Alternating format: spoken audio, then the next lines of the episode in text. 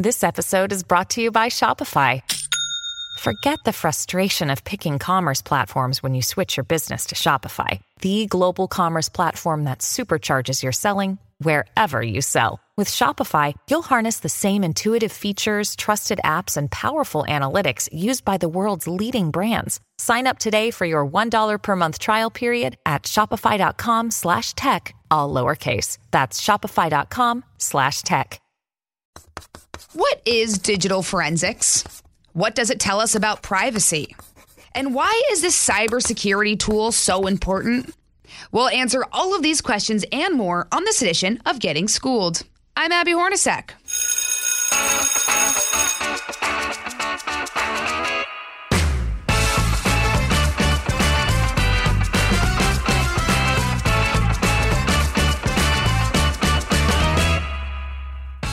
If you've listened to any true crime podcast ever or just watched the news, you'd know that forensics play an important role in solving crimes. In a world where technological advances seem to be ingrained in the fabric of our society, digital forensics have become that much more relevant. Think about apps like Snapchat and the opioid crisis. People are buying drugs off of Snapchat because they think the messages disappear forever. Well, a role of digital forensics would be to help find that data and solve the crime. That's just one of the many, many uses of this field. So today we're going to do some investigating of our own, and we're going to find out how digital forensics is beneficial to cybersecurity, how concerned we should be about our privacy, and how we can protect ourselves. Here to talk me through all of this is the founder of Hexordia and Digital Forensic Examiner, Jessica Hyde. Jessica, how's it going? Fantastic. Great to be here. Thank you, Abby. All right, I just have to tell our listeners our story. So, Jessica and I were on the same flight to, we, we were back, going back to New York. Where were we coming from? Orlando. Orlando, that's right. And the woman behind me asked to switch seats with me. So I went and sat next to Jessica. We didn't talk for the first like 30 minutes of the flight. And then all of a sudden, we just started chatting and somehow digital forensics came up and uh, Jessica told me all about it. And we ended up talking for about four hours. It was wonderful. and then I said, Jessica, you need to come on my podcast. And here she is now. So thank you for making this work. Oh, thank you. This is really exciting. And just, I love how things sometimes happen, happenstance. Absolutely. So let's just start, Jessica, for the people who are unfamiliar with digital forensics. What exactly is it? Great question. So, digital forensics involves the acquisition and analysis of electronic evidence. That can be everything from computers to mobile to the Internet of Things devices like your smartwatch or your TV. Uh, this kind of evidence isn't just for looking at involved in computer crimes, but anything from homicides or murders to trafficking, like humans, weapons, drugs, to terrorism, or even when a company's data is attacked by hackers in what's typically referred to as ransomware. Every action that happens, even if a criminal takes it or if the computer, phone, or technology is just a witness, has a trace. And digital forensics examiners look at those traces. All right, so tell me this because you told me something really interesting on the flight about Alexa. What was your role mm. in getting the data off of Alexa? Yeah, that's great. In 2017, when Amazon Alexa first came out, it was something new uh, to the market in terms of does this have data that could be useful in investigations? And myself uh, and a colleague, Brian Moran, we researched and came up with the initial methodology to obtain data from both the physical Amazon Echo to get the data off of the devices, uh, looked at the applications associated and how to parse that data, and then how to look at the data that was stored in the cloud and recover that data back. Um, actually, during that process, we even wound up doing some responsible disclosure um, from our research, which was sharing back with Amazon um, some potential areas that could be misused, which they quickly fixed. It was fantastic how quickly they responded. Um, and then we shared that information with the digital forensics community, and those methodologies were then used to obtain data in a variety of cases, including homicides. Incredible. Because when it comes to digital forensics, I mean, you guys are responsible for helping solve crimes. And yes, it, it has to do with privacy and things like that, but you're also helping people out. And, and um, you know, especially when it comes to the court of law. So, can you just dive into that a little bit for me? How you guys help in solving these mysteries? Sure. Um, so, what we're doing is the second that something happens, the forensics examiner is oftentimes called to the scene, either virtually or physically. Mm-hmm. Um, and when I mean virtually, I mean if something's happening across a network, we may be virtually going and obtaining that evidence. And if it happens physically, forensics examiners may even go on the scene um, to recover the devices and ensure that they're not still communicating um, and then go into acquiring that data from the device. We don't look at the direct data directly on the phone. It's not like we're going to turn your phone on and thumb through it. We're going to make um, a forensics copy that allows us to get to the data behind the data, but also ensures that there's no changes made to the evidence. Um, and then we're going to analyze that. Uh, just last week, there was an incident where someone had posted a threat of a daycare facility, and they posted this online, and it was screen capped and reported to police. The police then reported the two counties in two different states that had the same name of where the threat was. And the forensics examiner was able to utilize their tools and trainings uh, to go and determine who that person was. And they wow. were able to arrest the suspect. And that's just one example of what we do in everyday life. How does it work when it comes to privacy? Because that's obviously a really big conversation that we're having right now, mm-hmm. especially with the advent of social media and just how transparent our world is. How does it hinder you guys or help you guys in your job in trying to get this data? That's a really good question. Some folks may assume that privacy and security and forensics are at odds. We really aren't. In both situations, our goal is to protect people and organizations. The important thing to remember is that forensics examiners can only work with legal authority, and we have the duty to find both inculpatory and exculpatory evidence, so things that demonstrate innocence and guilt. Mm-hmm. What attorneys do with that, whole nother scenario that's outside of our realm but our job is to find truth in data um, so things that you may get with consent may differ than things you get with legal authority in other words when somebody gives consent let's say they're the victim and they say, I am providing you access to my computer, my phone, my Alexa, what have right. you, uh, to investigate. Um, and then oftentimes we have all of the credentials necessary to actually access the data on the device. In other instances, we may be using law enforcement to serve a warrant to the internet service provider, um, mm. who are then legally bound to share the information if it's part of a crime. But of course, a judge has signed off on that. And in terms of what data is encrypted, I, I think the big thing to say here is your data in its encrypted state. Um, as it's flying through the wire through the air if it's encrypted it's it's secure from us but we typically have physical access to the devices mm-hmm. either of the deceased of those people who may be uh, suspects of a crime or of witnesses um, who are sharing their content on consent so do we sometimes deal with data uh, in terms of being able to look at that data in a state where it is unencrypted. Yeah, but typically we're not looking at your messages itself. We may be looking at other activity that happened on the system that indicates the messages were mm. there.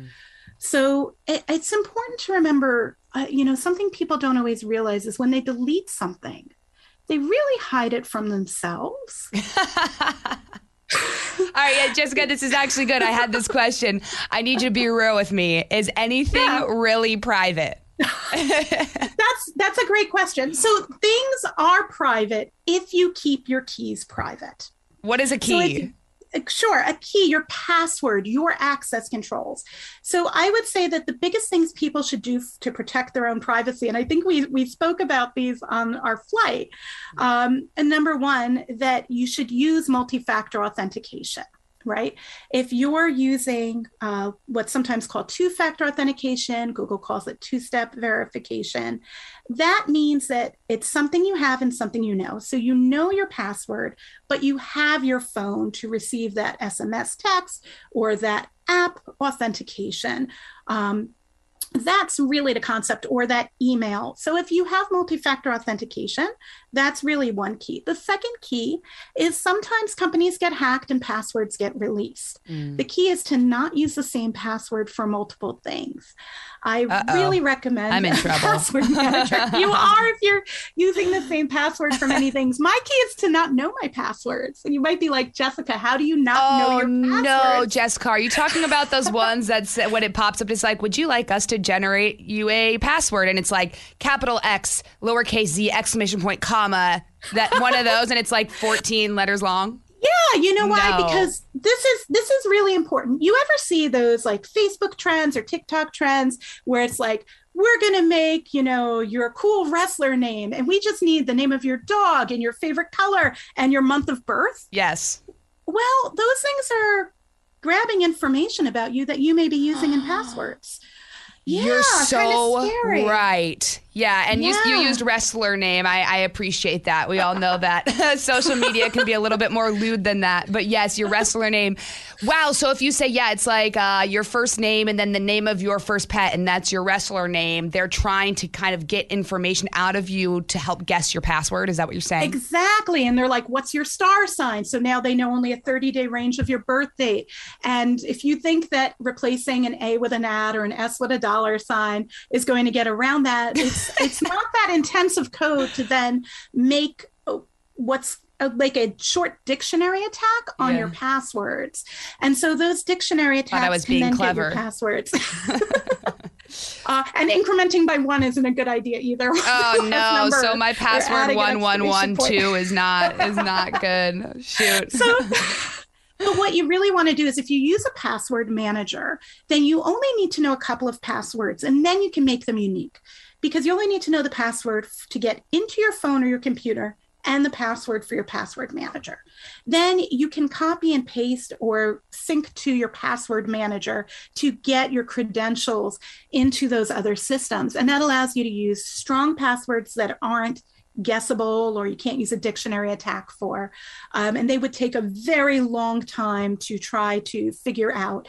And then you can have a unique one for every single website. Mm. And that's what's truly going to protect you from, from some of the most common attacks, but also potentially from a forensics examiner. Because uh, password reuse is often um, something that we see and that we can use to sometimes decrypt secondary items.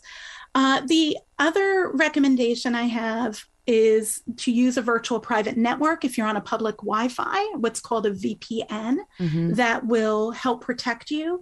And then the last thing is just to keep all your apps, all your applications, and your operating system current. So when iOS annoys you and says, "Would you like to update?" you should say yes. Oh man. Uh, I don't think my iOS has been updated since 2015. well, unfortunately, that leaves you open to vulnerabilities. As hackers find vulnerabilities, um, or as uh, penetration testers find vulnerabilities, what happens is, is they inform those companies, just like I was talking about earlier with responsible disclosure. Mm-hmm. And then those vendors, Apple, Windows, your favorite app provider, they then patch those versions of apps in the new release so that they're not vulnerable. All right, we've got to step aside for a quick recess, but we'll be back right after this. The Will Cain Show is now dropping five episodes a week. Join Fox and Friends weekend host Will Cain as he tackles the latest headlines from his unique perspective, along with thought provoking interviews with leading figures and live calls from viewers and listeners. Listen wherever you download your favorite podcasts. I want to get back to the issue of safety and privacy also, mm-hmm. because we had a conversation about Apple AirTags, and that is something that I am extremely curious about because being, you know, a woman or even a man in these big cities and uh, they are using bad people are using the tags for nefarious reasons. They're meant for good, but you know, obviously all good things can be misused. How do you protect yourself against those?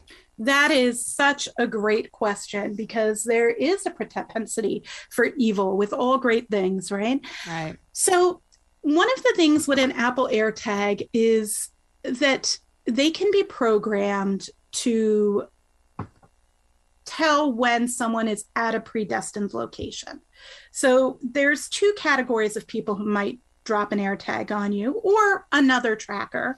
One is folks who know you and one is folks who don't know you. So we'll start with the situation of someone who doesn't know you because mm-hmm. it's a little bit simpler. In the situation who's someone who doesn't know you, the key is is that the AirTag won't show itself until it's been away from its home device for at least 15 minutes. And this keeps your AirTag from notifying you when you're just traveling with your AirTag. So, because of that, if you're at, let's say, a club or a really public place, um, a theme park, what have you, you need to really wait 15 minutes from being around the people where you think something may have been um, put on your person or on mm. your mm-hmm. vehicle, for example. After 15 minutes, if you have an Android device, note I said Android here. I, I do. You, you hating on Apple? uh, no, not yet. I, I have a love hate relationship with all technology because, again, it can be used for good or bad. Right. You can use Apple's app that they've created for Android called Tracker Detector and do an active scan. So you can scan yourself and say, hey, is there an AirTag on me? And if there is an AirTag on you, it will sh- show you the serial number and the last four digits. Uh, you can set an, a, a sound so you can hear it and you can start to search for it on you. And the best thing to do to stop it is to disassemble it. And the app will show you the very easy uh, instructions to twist, rotate, and take it out. Mm. You then know the last four digits of the phone number and the serial number, and you should file a police report, right? That's with, with all things.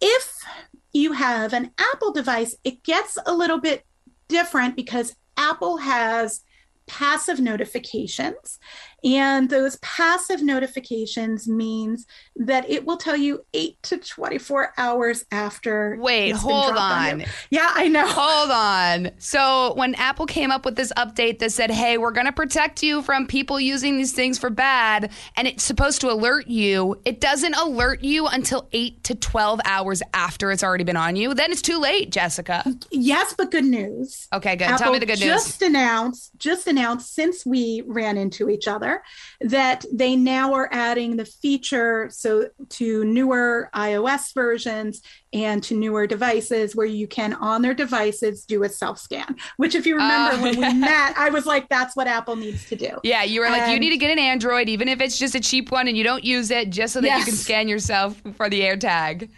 They now, listen to us. They listen to us. They're always listening. they are always listening. no, but uh, yeah, the good thing is is that Apple is releasing that. So uh, the recommended thing is to really self-scan because the notifications that come out from the passive scans may not be where you want to. But again, you've got to wait 15 minutes mm-hmm. before you head on the subway or in your car and start to head home um, from the location where you believe it's been dra- dropped on you because you don't necessarily want someone to know where you live. Right. Now, did make a caveat about if it's someone who knows you. You can program AirTags to not share their location when you are at a specified location and you don't have to go there. So let's say you're bringing your luggage and you're going on a trip to Orlando. We, we met on a flight from Orlando. we were right. both there for work, but neither here nor there. Let's say you're going on a family vacation to Orlando, popular destination, and you say, I know where my hotel is. I'm going to program my AirTag in my luggage to notify me where it is in case mm-hmm. I lose my mm-hmm. luggage but I don't want it to go off in the hotel room because that would just be annoying. I'm going to be sleeping. I don't want to get the alerts. Just don't go off in my hotel room that means that that same person, if they know where you live or where you work, they can program those as addresses to not give notifications. So when you're talking about that eight to 12 hour passive yeah. window, and if it's somebody you know and maybe trust and aren't thinking about when you're around them, that's why I think it's important to have the active scan, not just the passive scan. And for folks, um, if they believe that there may be a threat, to, to scan themselves at regular intervals. Wait, so if somebody knows where you work, they can program the AirTag for that address and know exactly where you go after you leave your office? Yes. Oh my gosh, this was supposed to be a happy podcast, Jessica. Now I'm terrified. No, I'm just kidding.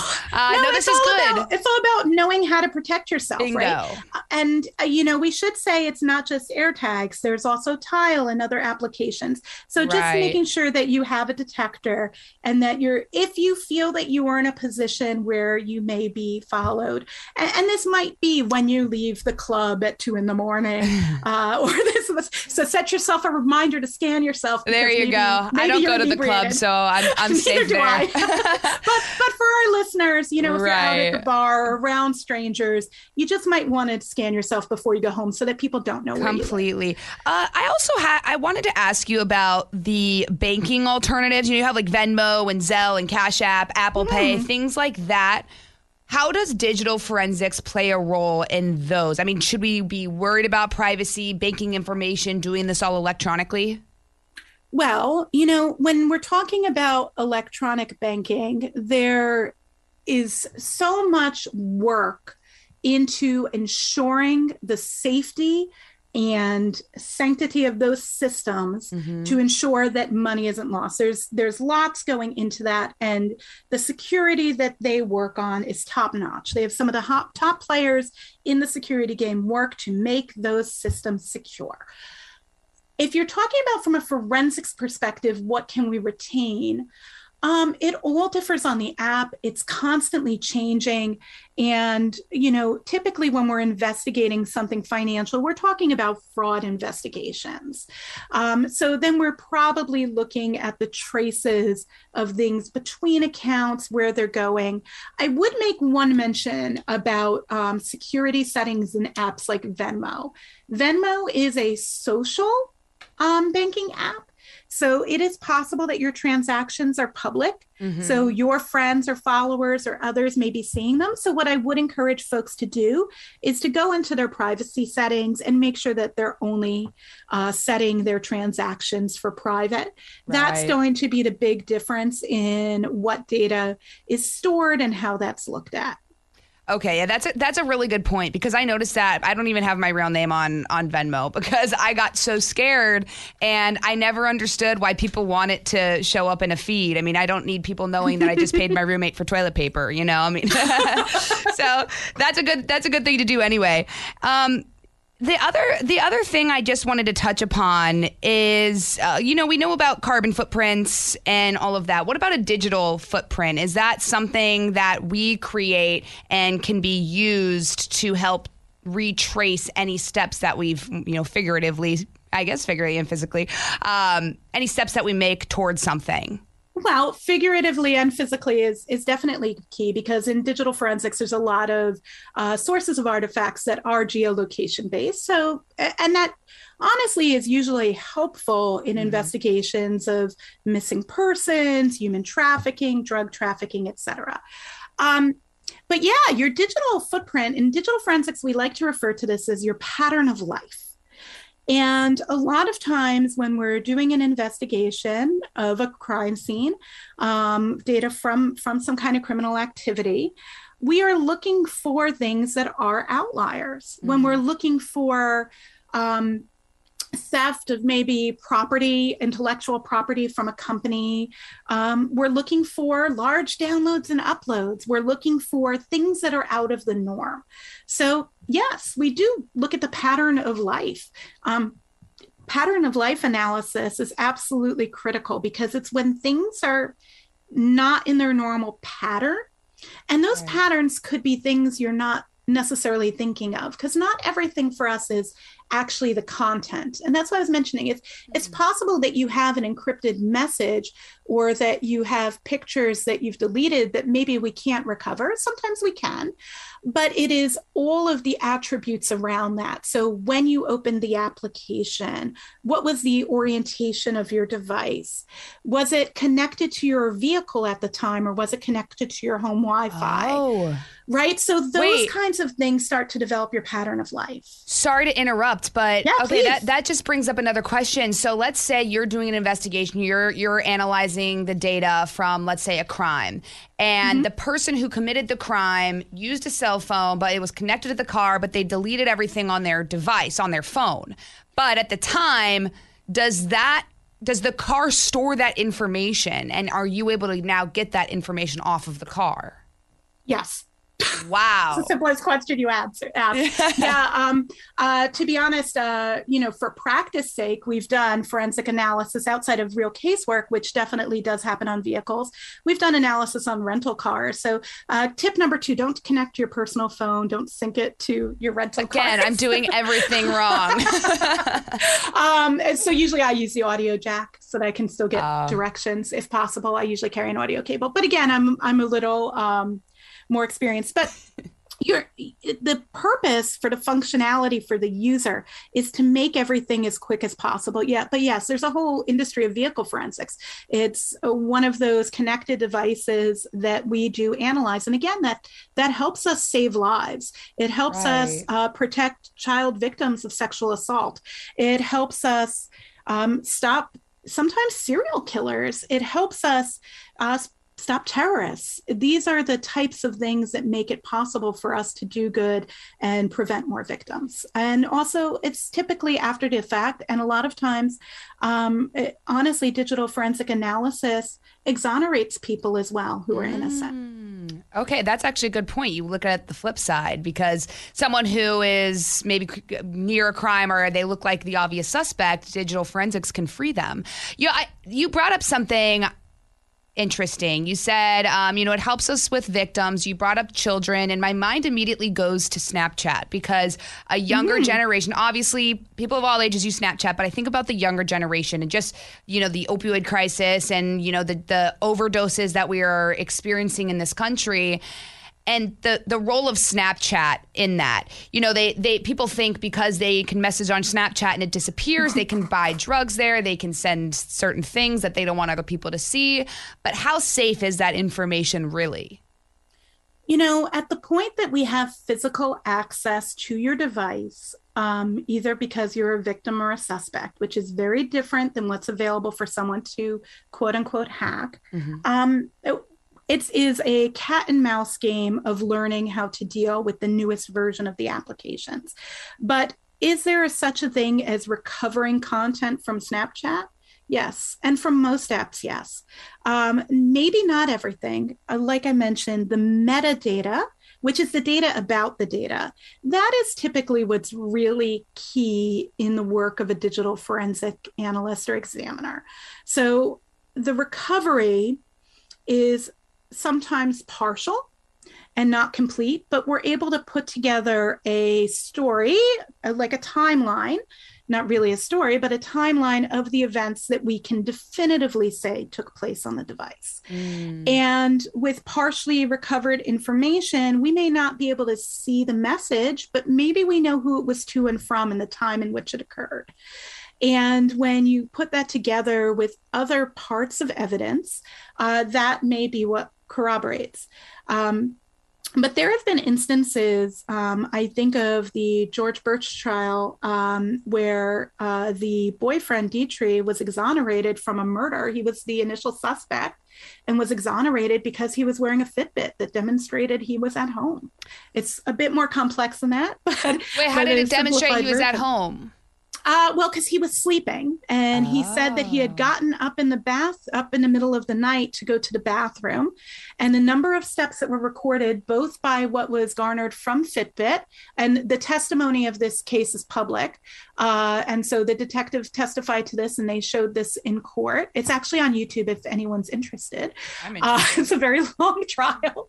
Uh, but the evidence from Fitbit said that he had gotten up for so many minutes in the middle of the night, and it lined up with his alibi that he had gotten up, and the number of steps uh, measured uh, matched the number of steps it would have taken him to go to the restroom and back in the middle of the night. And it happened to be that the murder also took place uh, near that time in the middle of the night. Mhm. And so it demonstrated that he indeed was not the murderer.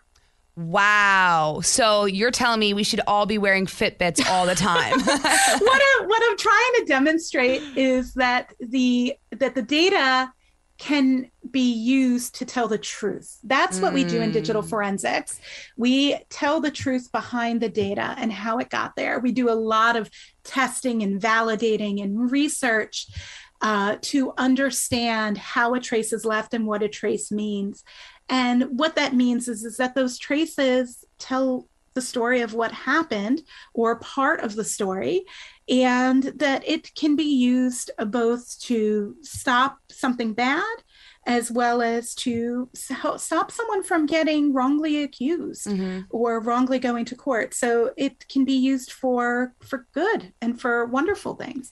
Uh, actually, all the uses are good, right? The uses in digital forensics, because we can only utilize it with legal authority, are always for good. They're either to stop more bad, Mhm. help a victim, um, or you know potentially exonerate people. And the great thing about our legal system is that both sides get to share uh, their analysis, right? So there are digital forensics examiners who work only in criminal defense. There are digital forensics examiners with the public defender's office. Um, so there and i and we all uh, collaborate and work together on research and share our knowledge in the community Mm. so it's just a fantastic profession uh, and you know we we think that we're all doing it for good and for truth And what's the difference? You t- you t- use the word examiners and you've used the word investigators. Is there a difference Hmm. between those two? Um, so sometimes investigators, I use them pretty interchangeably. It's a good question. Sometimes investigators are the actual people who are working the whole case. So they're investigating the whole case. But there's a lot of different environments in which somebody who performs digital forensic analysis can work. So it depends on the environment. So they may be working for law enforcement, in which case they may be referred to as a digital forensics investigator. I they may be working in intelligence. Uh, so they might be considered a digital forensic analyst there. They may be working in a corporation to protect critical assets uh, and to maybe look at um, uh, HR issues or people who are violating the terms of service for using a networked computer for their company. People do strange things on company computers sometimes. Not always legal things. Oh boy. Uh, and so, so, so, so those things. Uh, so, it, depending on the environment you're working in, you may be called an examiner, an analyst, or an investigator in digital. forensics. Okay, I see. And is there, I mean, you're, you're an expert on all things digital forensics. Is there anything that you've seen that scares you that people should be warned about? You know, really, every time that there's a new technology, we need to contemplate how is this technology going to be used.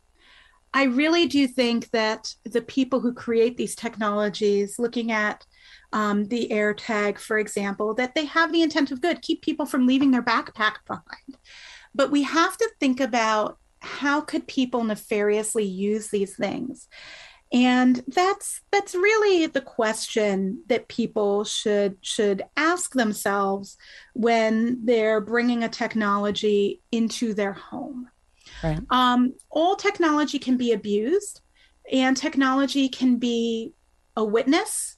So having your technology on may provide that witness like the fitbit we just talked about uh, technology can be the victim there have been instances where IoT devices or Internet of Things devices have become part of big botnets that are being used for other nefarious activities, or uh, a company who's hacked and a ransomware is put on their computer, which is uh, a program that pretty much says, pay us or we're going to take all your data and then we're going to sell it to third parties. Or it can be the suspect, right? Like it's mm-hmm. possible that your that the the actual physical device causes some harm. Now, there's probably a human behind that harm, but at that point, that device is part of, um, it's being controlled by a nefarious actor. Right. So just being aware of all new technology and and that's why i've spent uh, in my career so much time investigating new technologies and how they could be abused or used look i've investigated everything from video game systems to smartwatches to cars if it has a computer or computerized element an embedded system mm-hmm. i've probably investigated one hmm. and uh, but it's normally Uh, in the instance of digital forensics it's to help people at the end of the day to stop bad. Class will be back in session right after this. Is there a device that you are you it kind of goes back to my first question but is there a, a, device that you find has a little bit more of a problem than other ones? Like if you could say hey you should use this device not this device do you have any pointers for people so my biggest pointer is to use the most current of existing devices and to give some time to things that are new technologies so, for example, sometimes something might be quick to get out to market. And so security may be a second mm. thought. Now, the US has worked hard on legislation to actually and stop that from happening. That when IoT devices are released, they're supposed to be researched and vetted and security enabled. But just with all things, sometimes the first release isn't as good as the second release. Um, and we see this as users. So just assume that that also probably applies to security. Not that all first runs are bad, but just if things become a little bit more secure as they've evolved.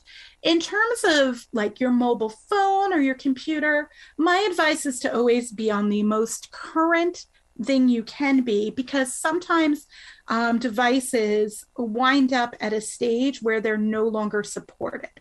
Mm-hmm. So, for example, if you have Windows XP running on your computer, know that that's no longer getting patched and that your data has probably uh, been exfiltrated, right? Right. But if you're running Windows 10 or Windows 11, both of those are fully supported and being patched. So, as a device or a piece of software or an application because end of life, that's what you want to stay away from. So, new tech, you may want to wait till the second version's released if that is your big concern. Um, I'm probably testing the first version. we'll let you do that. but um, but as far as like your phones and your computers, as long as you're not on software that's been end of life, um, and that you're on the most current version that supports um, your financial situation, you should be good. Just keep it patched. Right. Um, and then, uh, you know, we're, we're running out of time, but I do want to quickly just talk about your company because when we were chatting on oh. the plane, it was really interesting. And you have a passion for helping women and things like that. So, what is your company? What do you do? And why did you decide to do it? Well, thanks so, so much for asking. Uh, so, my company is Hexordia, and we build training uh, about how to get into the digital forensics profession, but in a way that's accessible not everyone can necessarily go to a college or a university program. And I, I, teach at a university as well. And I just recognize, and the folks that I work with, we recognize that that is not accessible to everyone. So, what we're doing is we're building training that is at an accessible price point. All of the courses are either free or $50. So, if you're interested in digital forensics, a great way to learn more. Um, and then we have a certification that will be coming out um, where you can get certified in digital forensics by actually conducting an exam And those exams are open for a period. So once that exam closes, you find out if you've received your certification or not. If you have, you can actually use the forensics report you've created for your exam as part of your portfolio uh, when you go and are interviewed and are seeking employment. So the real goal here was to be accessible to underrepresented minorities, to women, to folks who may come from backgrounds where they just cannot access uh, higher education or very expensive training and certifications, but still get a first class uh, knowledge based on all of the open source tools that exist in our community for doing digital forensics. We really want to educate people and help career switchers. Um, I've been really fortunate to get to mentor and work with so many people who come from diverse backgrounds and diverse fields who are ready for career change. Uh, recently, I've worked with a lot of people coming out of teaching, healthcare, um, other types of government jobs that don't pertain to forensics who are really interested in learning this field because what you really need to get started is a love of solving puzzles because that's what we do Well, you do it well, and um, we really appreciate you coming on. Such a, a, wonderful mission that you have, and I think it's so important for people to know about digital forensics because it can be helpful to you. And then we talk about security and safety and all of those things, and you touch on all of them. So, Jessica, thank you so much. I'm glad I got to talk to you again, and that that meeting on the plane was not our last time chatting. Hopefully, we'll do it again soon. Absolutely. Thanks, Abby. It's great.